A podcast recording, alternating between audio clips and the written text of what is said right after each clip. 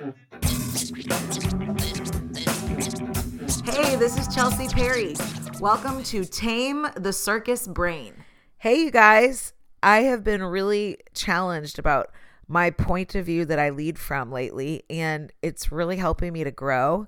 It's actually super exciting. I love when things come up and I see things in a different point of view. It helps me to understand other people better and it helps me to understand myself better. So, what I'm talking about is just where are you leading from? Like, what position are you leading from? Uh, one good example I think that I could use in this is you know, when somebody is in the front and leading people behind them and they're all on the ground, I feel like the leader's viewpoint is limited to just what they can see. So they've got the torch and they're walking and they've got their crew behind them and they're all going off. Now, the good thing is the person who's leading, the guy in the front, girl in the front, can see some things that the people in the back can't see. But I really believe that there are times that you have to lift yourself out of the ranks and look at things from a drone point of view or an aerial point of view so that you can see out ahead and that your destination can be more accurate that way. And that's a really important thing, I think, in all leadership because if you can see where you're going, it just helps to be able to lead the group and it helps people to be able to follow easier. I, I believe if they're like, you got us, you know where we're going, okay, great. And the, the hard part about that kind of a viewpoint is that there are a lot of more menial obstacles that come up that you can't see as clearly that you can see from the ground. But the incredible thing is when you're leading people from a high vantage point, there's just a much more clear point of view. Like it, it just a, it helps so much when I take time to strategize, to simplify, to render things down to its most important components. I think the clutter is makes things really hard for me when we are coming at our destination and we're being pelted with all the daily chaos or all of the confusion that multiple perspectives can bring. Even though I believe multiple perspectives can be very beneficial in other ways, I think sometimes they can really cloud the conversation. And so I think it's just important to pull back and say, where are we going? Where are we headed? What is our long game? What is our end goal? What is our Super Bowl moment? Instead of just thinking practice to practice or game to game, but really seeing the vision that this is where we're we're headed. And that clarity of thought, I believe, doesn't happen very often in groups. I think it really happens more frequently for me in isolation. And when I pull myself into a different position and I can see from those high higher vantage points, uh, then I can come together with a choice team, you know, like with either one or two team members, and then we can strategize how we're going to get there, or we can strategize uh, just different ways of things that we're not going to focus on, or what the order is of our priorities. But it's very rare that I will actually consult somebody in that really intimate, creative, or just visionary place. It's the same when I'm creating something. That's why I just said that. It's the same when I'm building material. There is an initial time before all the research, before all of the the birthing of the project that I go into a dark cave. I go into a place of silence and of true focus where I look to go see where I'm headed. And so I'm working on a project right now that I really can see the end result. And so once I finally got the end result clear, then I started to lay down the foundation, the bones of this project. So I started getting the key points, the main things I want to hit. And then I started researching. I started researching after what was in my heart started to take shape because I don't want uh, research to speak to the vision. I want research to reinforce where I'm going. Do you know what I'm saying? Let, let me try to be more clear. Let's say I'm writing a script. It once I get my subject and I I really am clear, I normally start with the people that are in the room. What do I want them to leave the show thinking? Processing, pondering. And of course, I can't always decide those things, but I can work really hard to drive home like seven key points or four or 10 or three, depending on how deep and complicated they are. But I'll have overarching themes that I want to make sure I plant very deeply into the story so that most likely in conversation, they're going to draw those conclusions. That's important to me.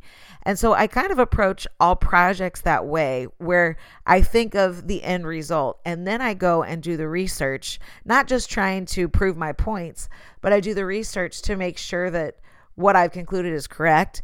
And then also that I have really supported what I'm trying to articulate because there's so many different kinds of thinkers, there's so many different brains. So if I just explain everything one way, I know for sure I'm going to hit one group of people. But I don't want to hit one group of people. I want to hit everybody or as many people as I possibly can. So I work hard to find lots of different ways to come at content. And I know that a lot of people think differently than I do. I mean, I, that that's what's so cool about the world is that we all are so different. We come with different personalities, different perspectives, different vantage points and it's something that keeps me interested and i like that. It's something that i'm i'm fascinated to figure out. It's it's fun for me. So i respect it. I don't i'm not annoyed by it. I don't want everybody to be like me. That would be horrible. We want everybody to be themselves and all it's that's the unique part of the universe that i really love. So i just keep thinking about this. There's this one time in the creative process that I really go to get it. I say I call it that my mind is going to get it. My mind is going to get it. So my mind is going to search for the answers. It's almost like you're with a, a flashlight in an addict or something. You're like looking, looking, looking to get it. And then all of a sudden I'm like, okay, I've got it. I know where we're going. So now let's enter into the next phase. And for me in my projects, most of the time that is research and there somebody else can come in, but I'm still vulnerable. So I don't want feedback. I don't want you to write on the story yet. Don't say anything that's going to sway me because I'm impressionable in this very intimate creative stage. And as a leader, too, I'm impressionable when I'm deciding strategy or destination. Those are, are times, seasons of isolation for me. When I am going up high with the drone camera and I'm looking down and I'm I'm thinking okay, I see this. I see these big obstacles, but we're I know at least the direction we're headed in and when we get there, we're going to figure out how to get around it or go over it or go under it or go through it or whatever, but we're going to get around it to the to the bigger place. And most of the things that I can accomplish that are on a bigger scale are because I've gone there mentally to the highest level. Like I've I've thought about what it'll be like or where we're going and I've seen it already. So it's interesting cuz I will visualize and process and see these things way before I even talk about it. And I've been carrying it. I've carried some things for years and I've learned not to talk about it until the proper time because it will just stay in a form of germination in me where it can really develop and develop and develop in in the uh, privacy of the isolated state, the, the creative state or the destination state. And so I don't want to loose it. I don't want to get it out before it's ready. And I've also known years ago, I used to talk about things before the right time, and then it would give me some sort of sense of accomplishment. It would make me feel like I was one step closer to that thing when I hadn't done one thing for it except talk about it. And talk, we know, is cheap. But there is a next round where I am working through things, refining it, developing the strategy, working through the plan, thinking through it where I get it rendered down to its most important components. And normally that is easier to feed to a group or a crowd or your team than all these conceptual, visual, uh, kind of fairy dust ideas that live in your anticipation and your mind. Instead, I start getting to be more solid. I see them more as tasks. I start saying, this is where we're going, but this is how we're going to get there. And I feel like a lot of people can hold on to how we're going to get there easier than they can hold on to this is where we're going. And so with me, I am I'm excited at the point of this is where we're going. I'm excited at the point of when I know what story we're telling. But when I start letting people in on how we're telling the story and it starts taking shape, more concrete minds appreciate those details and facts and they hold on to them. And I respect that. I need those concrete minds with me because they help me in other areas that I'm not as strong in. We all need each other. Every part counts. Every hand that is on your project, on your team, on your staff, on your household, everything, everybody's hand touching it is what makes it become what it's supposed to be. And so that really helps me. And I've just been thinking about how many people serve from the ground. And I think serving from the ground is really cool. I like to think of myself as somebody who serves from the ground, but I, for years, I'd say for 10 years, ran myself into the ground by serving from the ground. And I would take something where I would need a little army to be able to help me accomplish something. And because I do believe in servant leadership, I believe that you're willing to do anything you would ask anybody else to do. I was taught that way, I was brought up that way. And so I learned to you know be in it with everybody else. I, if we're stack if one person's stacking chairs i'm stacking chairs. If we're cleaning up trash i'm cleaning up trash the whole team all my leadership team. And i still believe in that when it's appropriate. When i need to be the front man delivering very important training material for thousands of people if i have exhausted myself to the point that mentally i cannot carry a thought physically i'm exhausted i need to sit down in a chair and I never have had to before now. It's just because of some medical stuff I'm dealing with, but I'm okay, but I'm going through it. I have to save my energy. And we've talked about this. We've talked about the marble system.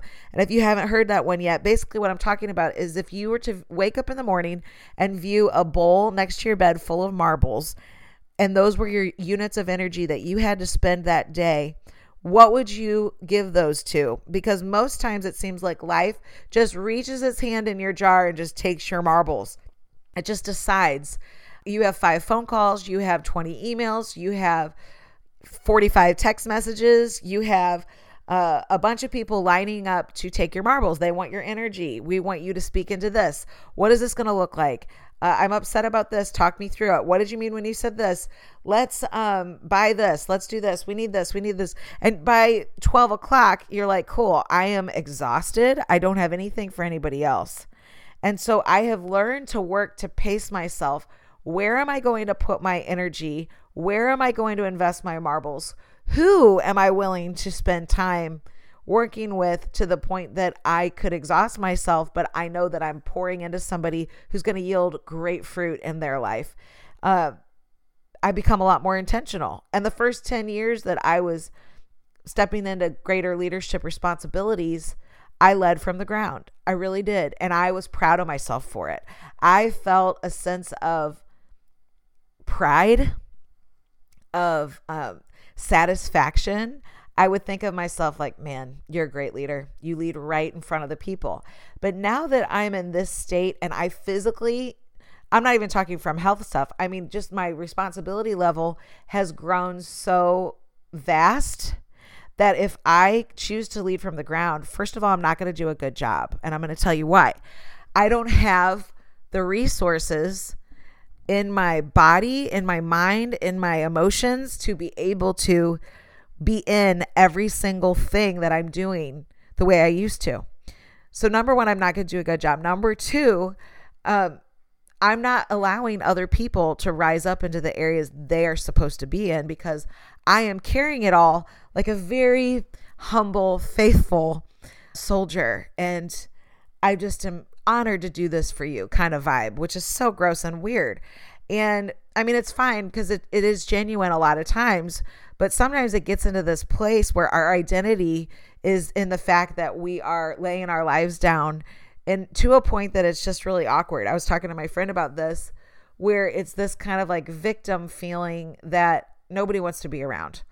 So, I finally learned after getting completely exhausted, not being very effective, I just learned that if I take time to pull away and to focus and to evaluate where we're going or evaluate the st- the story we're telling it is so amazing how when you come back to your team fresh with an excited vision, with enthusiasm, with passion, it's amazing how excited they get because you're excited.